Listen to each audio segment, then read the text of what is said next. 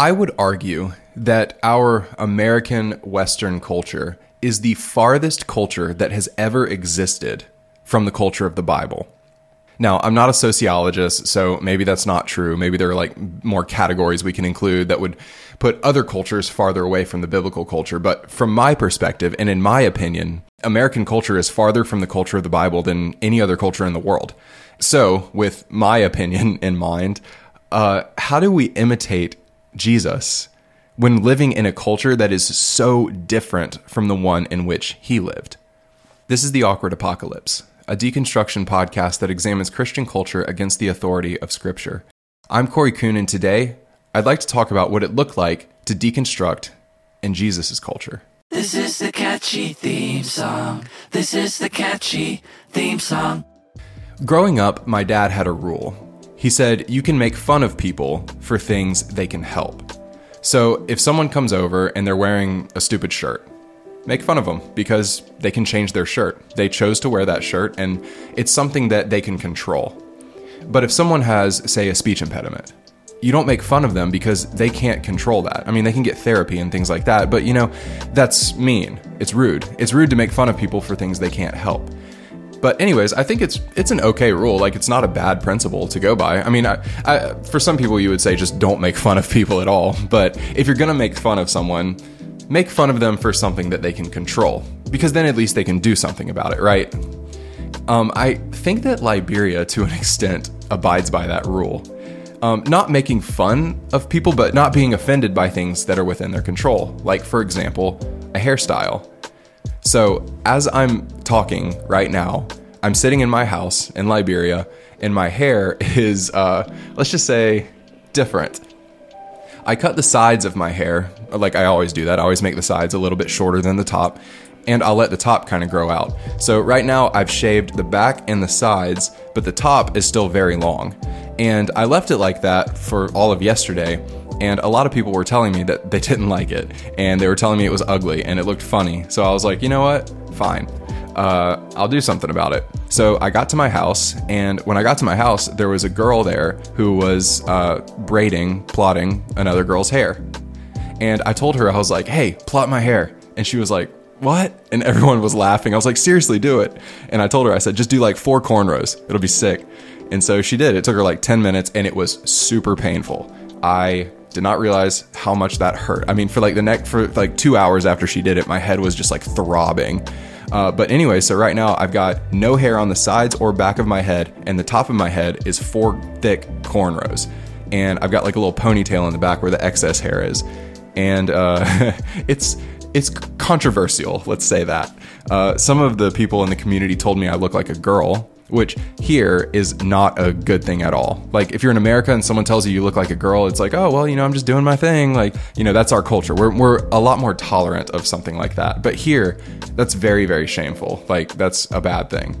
And like probably 90% of people who I pass stare at me, and a good handful of them stop and tell me that I look ugly. and like i just you, it's hard to imagine something like that in american culture but here they're pretty blunt and pretty objective and pretty honest. And i appreciate that because then when someone tells me they like it i know they mean it. Um, one of the boys actually came over last night and i was talking to him and uh, he said i really like your style. I like your hair. And i said really? Because everyone tells me it's ugly. And he said yeah they're doing that because you're a man of god. And i said what? And he said, Yeah, in Liberia, a man of God doesn't have hair like that. He said, Even that was my first thought when I saw you, is, but I thought this was a man of God. So I guess the equivalent would be like kind of old people in America, like old Southerners who see someone with a tattoo and they're like, Oh, so you're not a Christian. Like, so you're a bad person. It's kind of like that. And so for them to see me with this hairstyle is very odd and they don't like it. So they tell me it looks ugly. And my first thought when he told me that was, well, I don't really want to be a man of God here. I mean, here, the men of God are people who are like powerful, who lie to their congregation, who exploit them for money, and are basically con men. So, like, if I'm not in that category, that's fine. But in that moment, the way I was thinking, I was thinking, like, I'm going to do my thing. This is my style. This is how I choose to express myself right now. And so, yeah, I like deal with it. That is me being an American because Liberians don't think like that really at all. Like, yeah, they, they sometimes will say, like, this is my own style or something like that, but ultimately, their goal is not to express themselves in an individual way they like to belong and to conform and that's kind of like their default mode of existence is to blend in with everyone else and not stand out like standing out is a bad thing unless it's like you're getting really rich or something like that but just wearing crazy clothes or doing crazy hairstyles is something that the street boys do that's not something that a person with money or status would ever do because you're kind of demoting yourself in society and the way that I was thinking in that moment, those thoughts that I were having of like, I'll just do me, I'll just express myself, that's very American. And it goes back to a belief that's known as expressive individualism, which you probably have never heard that phrase unless you're like into the philosophy or sociology world. But that phrase basically means, I'll do me. I'm going to express myself. I'm going to look in myself and find my true self and then express that.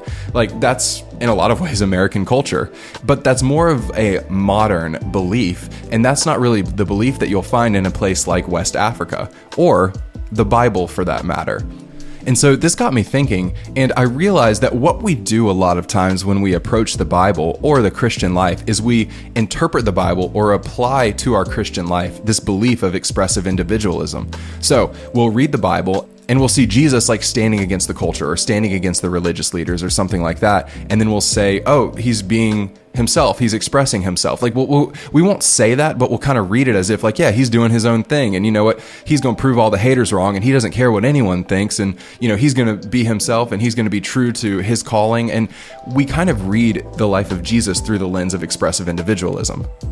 And when he calls us to like abandon our family and friends, and when he calls us to give up our life, and when he calls us to leave our comforts, uh, we can read that through the lens of expressive individualism and be like, yeah, that's what it's all about, man. Doing your own thing, getting out there, like making your own way in the world, proving all the haters wrong. But like that was not really the culture of his time, at least as far as I understand it um, because I believe that's more of a modern way of thinking. And I learned that by living in a place like West Africa where they don't think like that. And as I live in this culture, I learn more and more how American our approach to the Bible is. And for a lot of reasons, that's why I make this podcast, is because I realize that the Christianity I've grown up in is an American Christianity.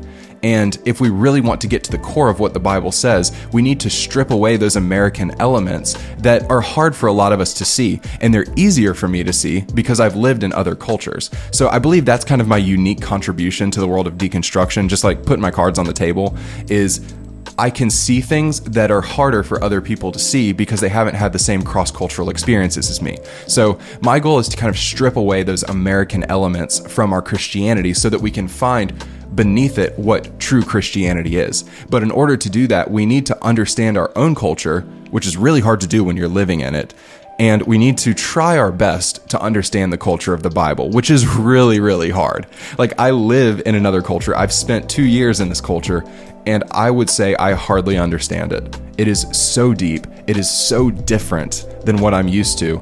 And I understand bits and pieces of it, but ultimately, I don't think I will ever think like them. There are times where I do. There are times where being immersed in the culture really does make me begin to think like them, but I'll never truly know what it is to think like a Liberian. And so, for that reason, I often look at the culture of the Bible and I'm like, I don't think anyone will ever be able to understand it because it's not a culture anymore. That's 2,000 years ago. Or, you know, if you're in the Old Testament, even more than that. So, how in the world are we ever going to understand the culture that is 2,000 years old? And we don't have a ton of writing from it. Like, you know, they didn't keep historical records like they do today. We don't have social media posts from John the Baptist or anything like that. Like, we can't really peer into their culture in the same way that we can into our present culture. And so it's a unique challenge. But I try the best I can to understand the culture that Jesus lived in through the cultural experiences I've had. And so, while it's not a perfect parallel, obviously West African culture is very different than the culture in which Jesus lived. But I do believe I see some similarities. And so, I try to, whenever I can, pull those out to help us to see what is our culture and how do we deconstruct our culture? How do we take apart our culture and remove it and strip it away from the Christianity that we've been indoctrinated into?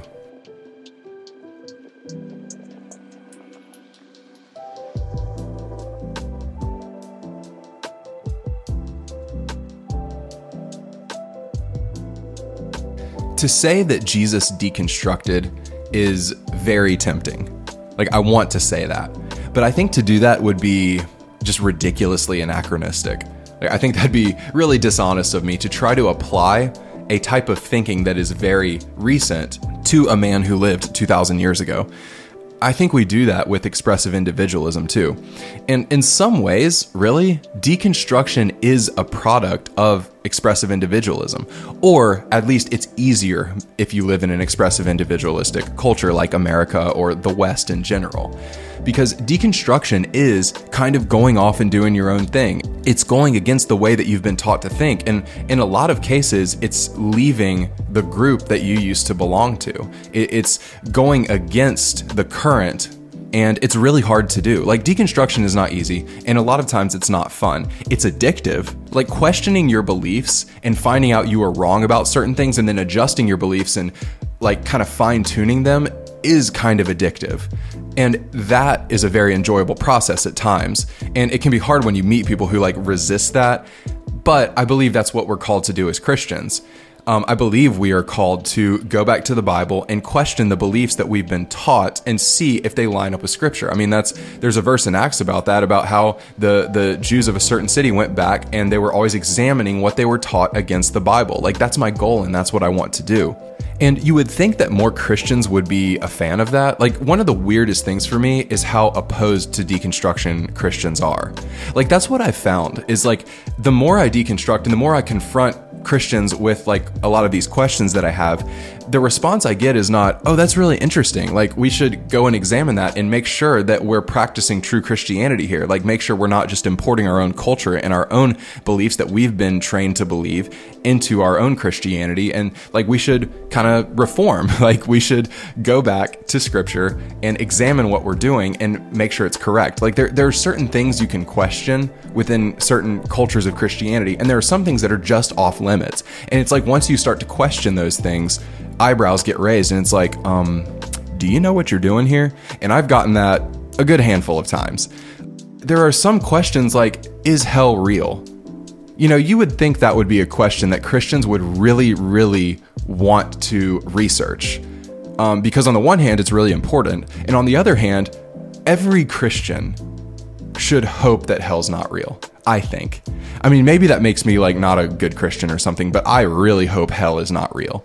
And when I question that, I'm like, wait, that like we should question this like rather than just accept this blindly and then get mad at people when they suggest that hell's not real maybe we should be like man i hope it's not real if you're telling me it's not real i'll i'll take some time and do some research and like kind of find the truth for myself and read some books and you know like for at least for the time being say maybe hell's not real and just like kind of camp out there for a little bit and see. You know, maybe I will read the Bible and like read books, and then ultimately I'll be like, eh, I wish it wasn't real, but it is. And you know what? I think the Bible teaches that, and I think all these people who are trying to deconstruct the idea of hell are not successful, and it seems like they're just doing it because they don't want hell to be real.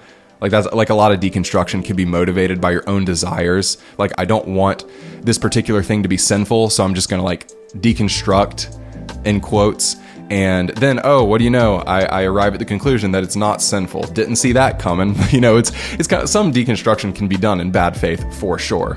But i guess what i'm saying is the normal response that i get for deconstruction questions is not oh that's interesting. Let's let's explore that. Let, us do this together or let, let's let's go and, and ask these questions. These are important questions. Rather than that what i've found is i get hostility. I get hey do you realize what you're questioning here like this is off limits, and if you don't chill out, you're not gonna be part of this group anymore. Like just just so you know, and, and they don't say that but that's kind of the impression I get from some people. And it's like they, they seem to care more about making sure they're orthodox in their beliefs and they, they hold fast to what they're supposed to believe so that they can continue to belong to the group that they belong to. And I don't know. I, I guess to me, I don't understand that. I don't understand why people wouldn't want to question more. But deconstructing is easier for someone like me who lives in American culture, who is from a culture that believes in expressive individualism, because we pull for people who go out and do their own thing. Like American culture, we're all about the underdog. We're all about the person who nobody believes in. You know, we're all about believing in yourself and finding your true self and loving yourself and just going out there and being true to who you are. I mean, that's very, very much a central core value of our culture. So when you go off and you deconstruct, people are going to support you because you're going off and you're being authentic, you're being true, you're expressing yourself, you're breaking free from authority figures who people in our culture don't really tend to like. We don't like authority figures. So, pitting yourself against them, you're already setting yourself up to be admired and supported by the culture. But Jesus did not live in this time. And I think we often miss how much Jesus was sacrificing when he was, you know, quote unquote deconstructing, when he went off and he examined the religion of his time against the scriptures and found it lacking when Jesus left his friends and family, when Jesus found himself without a community. I mean, in a culture like West Africa, if you don't have community, if you don't have your friends, you literally don't exist. Like you are nothing without your community. And in America, you can go off by yourself and it's like, oh, good for you. You're independent. You're strong. Here, if you don't have your community and your friends, you are unbelievably weak. You have nothing. You like basically don't exist. And it's hard for us as Americans to understand that, but community is so central to the life of a West African. And I believe it was like that too in Jesus' time. I think they were more communal. Like, I don't think I'm stretching at all if I say that Jesus' culture was more communal than American culture, which is like one of the least communal cultures in history. Uh, I think there might be some countries in Eastern Europe or something that are less communal than America, but it's not by much. America is super individualistic. And so Jesus lived in a time where it was more shameful to go off on your own and do your own thing and stand against the authorities and not adhere to the culture it was much harder, I believe, for him to do that. And I think we miss that because we're American and we don't appreciate the sacrifices that Jesus made and the sacrifices that his followers had to make in order to follow him. I mean, there's a reason why the outcasts were the people who were following Jesus because they had already lost their community. They had already lost their friends and family. They lost their status and their, their uh, reputation. And so to follow Jesus was not really as much of a sacrifice for them you know, we think now in America, if someone like that came along who was standing against the authorities and saying, hey, guys, follow me, I'm going to show you the truth, it'd be a little easier to go along with that because we're individualistic. And so it's easier to kind of abandon our support systems or communities to follow someone else because that's not our life. We can exist outside of that. But for someone in a more communal culture, that is much harder to do. And we miss that we miss that because we don't understand Jesus' culture because we've never lived in a culture like that. And so I think the real takeaway here is that Jesus, the example he set for us was not just you know, proving all the haters wrong and stepping out and being your own person and expressing yourself as we tend to read him in the Gospels through the lens of our expressive individualistic culture. Instead, I believe he was teaching a life of real humility sacrifice, and abandonment of what matters to us the most. And so, what sacrifices has Jesus actually called us to make? Well, in some cases, it could be the denial of our true, authentic self. Which, in my case, could mean maybe it's time to go change my hair back.